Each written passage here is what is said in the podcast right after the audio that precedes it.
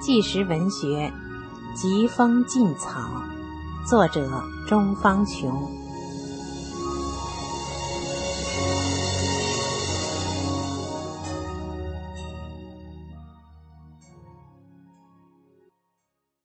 各位听众朋友，上次播送到了第五部第二章人权迫害，下面继续为您播送以下的内容：非法抄家关押。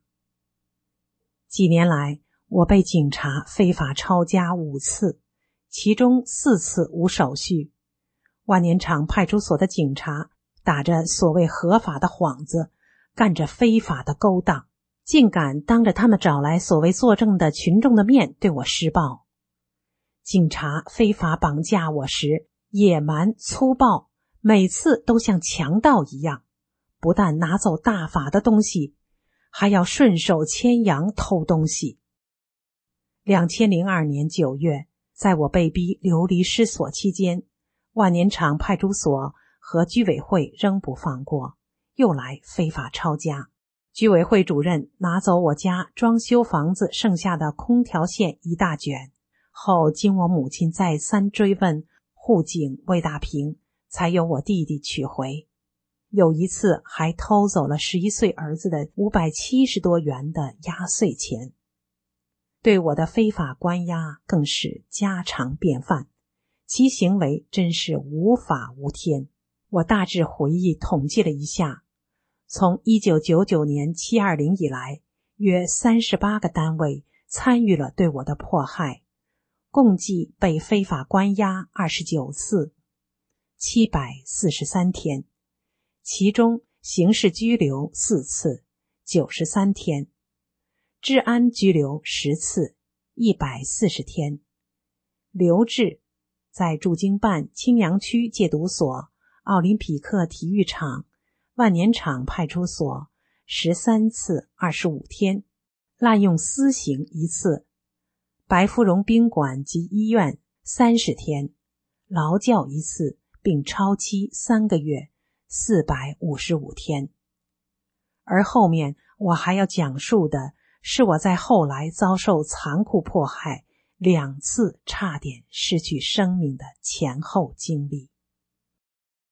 第六步，在大法中的正信。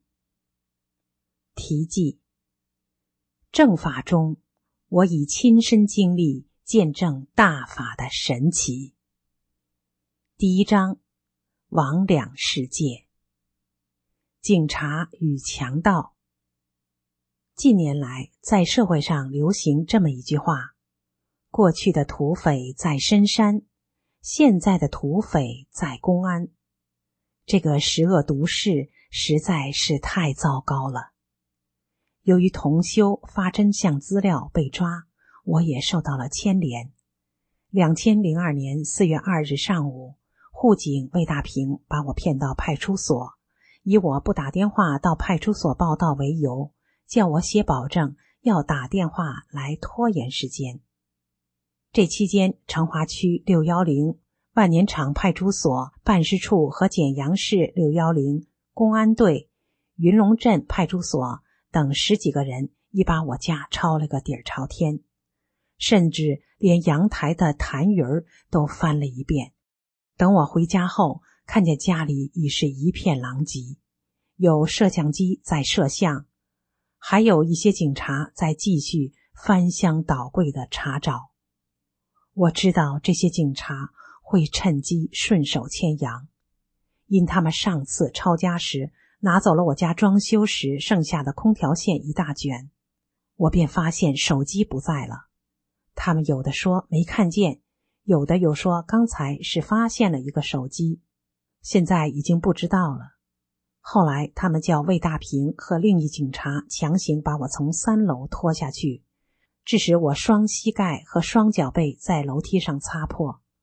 他们在拖我下楼的过程中，我大声喊：“警察抓好人了！警察抓好人了！”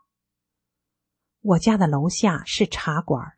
当时便围观了很多不明真相的群众，我便向他们讲真相，从天安门自焚事件讲到四川电视台对我的诬陷，还讲到了警察趁抄家之际偷了我的手机。户籍魏大平他们最怕我讲真相，邪恶就是怕曝光，便强行把我往警车里塞。我坚决不配合，继续讲真相。结果把我旗袍裙领子上的扣子都拉掉了。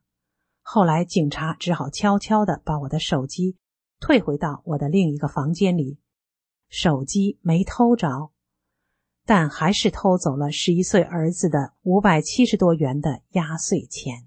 随后，他们强行把我送到简阳市看守所。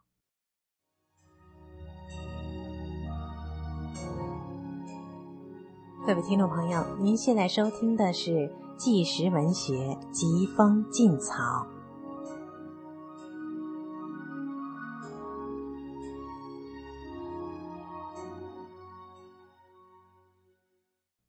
狗咬吕洞宾。我从家中被绑架到简阳市看守所，我觉得我做好人无罪，不应该关在看守所，坚决不进去。结果被云龙镇派出所现任所长郑永强一脚踩到我的背上，踢了进去。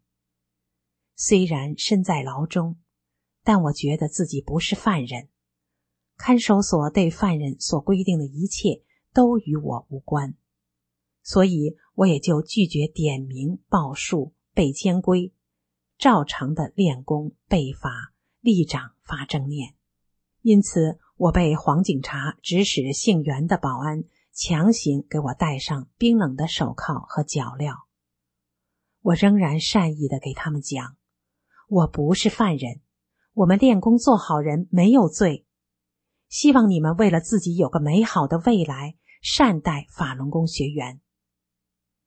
黄警察说：“你还嘴臭。”他又指使姓袁的保安拿来一把大铁锁，把我的手铐和脚镣锁在一起，致使我无法直腰，无法吃饭。师傅在致北欧法会全体学员中说。在社会上接触的一切人，都是讲清真相的对象。讲清真相中体现出的是大法弟子的慈悲与救度世人。师傅在北美大湖区法会讲法中说：“我们在向世人讲清真相的这个问题上，大家做得很好。同时，我告诉大家，这件事情也是伟大的、慈悲的。”看上去，我们把一个传单给了一个常人；看上去，我们把一个真相讲给了常人。我告诉大家，如果在正法这件事情结束之后，人类将要进入下一步的事，头脑中装了宇宙大法不好的这个人，这个生命就是第一被淘汰的对象，因为他比宇宙中再坏的生命都坏，因为他反的是。宇宙的法，在这样艰难的情况下，我还是想尽一切办法，把我修炼后身体出现的奇迹和这几年所遭受的无端迫害写出来，亲自交给黄警察，并让他转给钟所长，想让他们正面了解法轮功，善待大法弟子。他们看后。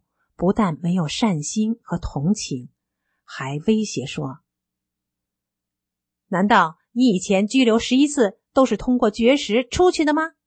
这次可不一样了，看着吧。”他们长期给我戴手铐和脚镣，逼着我绝食绝水来抵制迫害。绝食绝水四天后，他们开始对我野蛮灌食。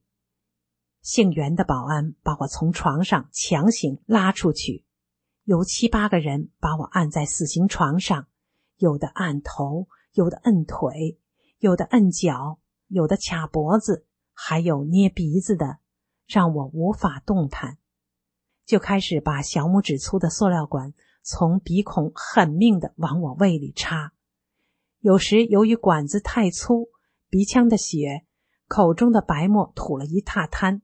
痛得泪水直流，很久都插不进去。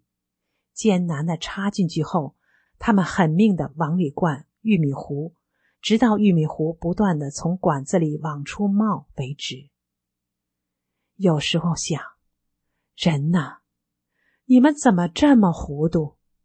大法弟子为了救度世人，反而被你们如此迫害。你们知道自己犯下了多大的罪吗？难怪吕洞宾说：“宁可渡动物，也不渡人。人实在太难渡了，都是江泽民害的。”云龙镇派出所的警察。为了让我说出家中所有大法资料的来源、来路、去路，让我放弃修炼，并使出绝招，想方设法找到我昔日的初恋朋友，和派出所的警察一起去看我。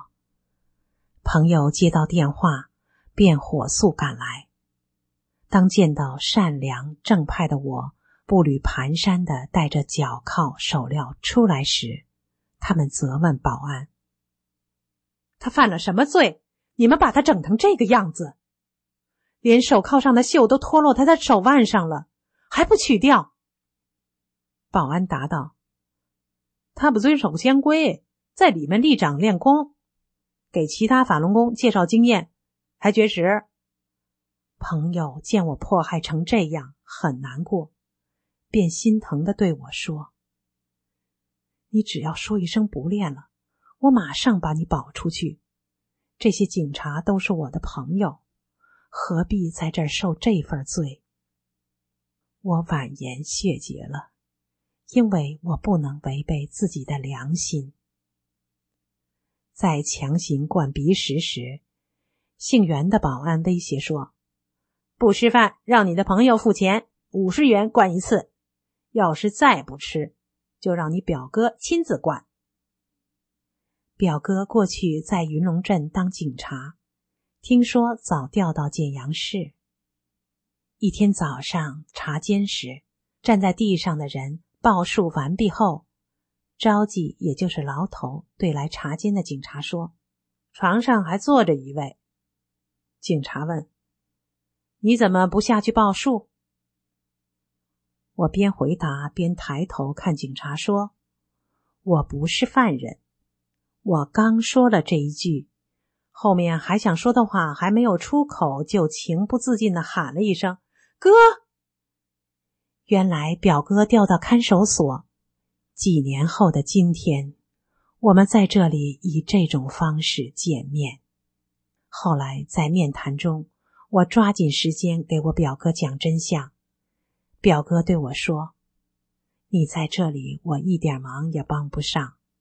法轮功的事儿与一般案子不同，都是他们在管。我简直没有想到，你一个令人十分羡慕的女强人，会落到今天这个地步。”我说：“还不是江泽民害的。”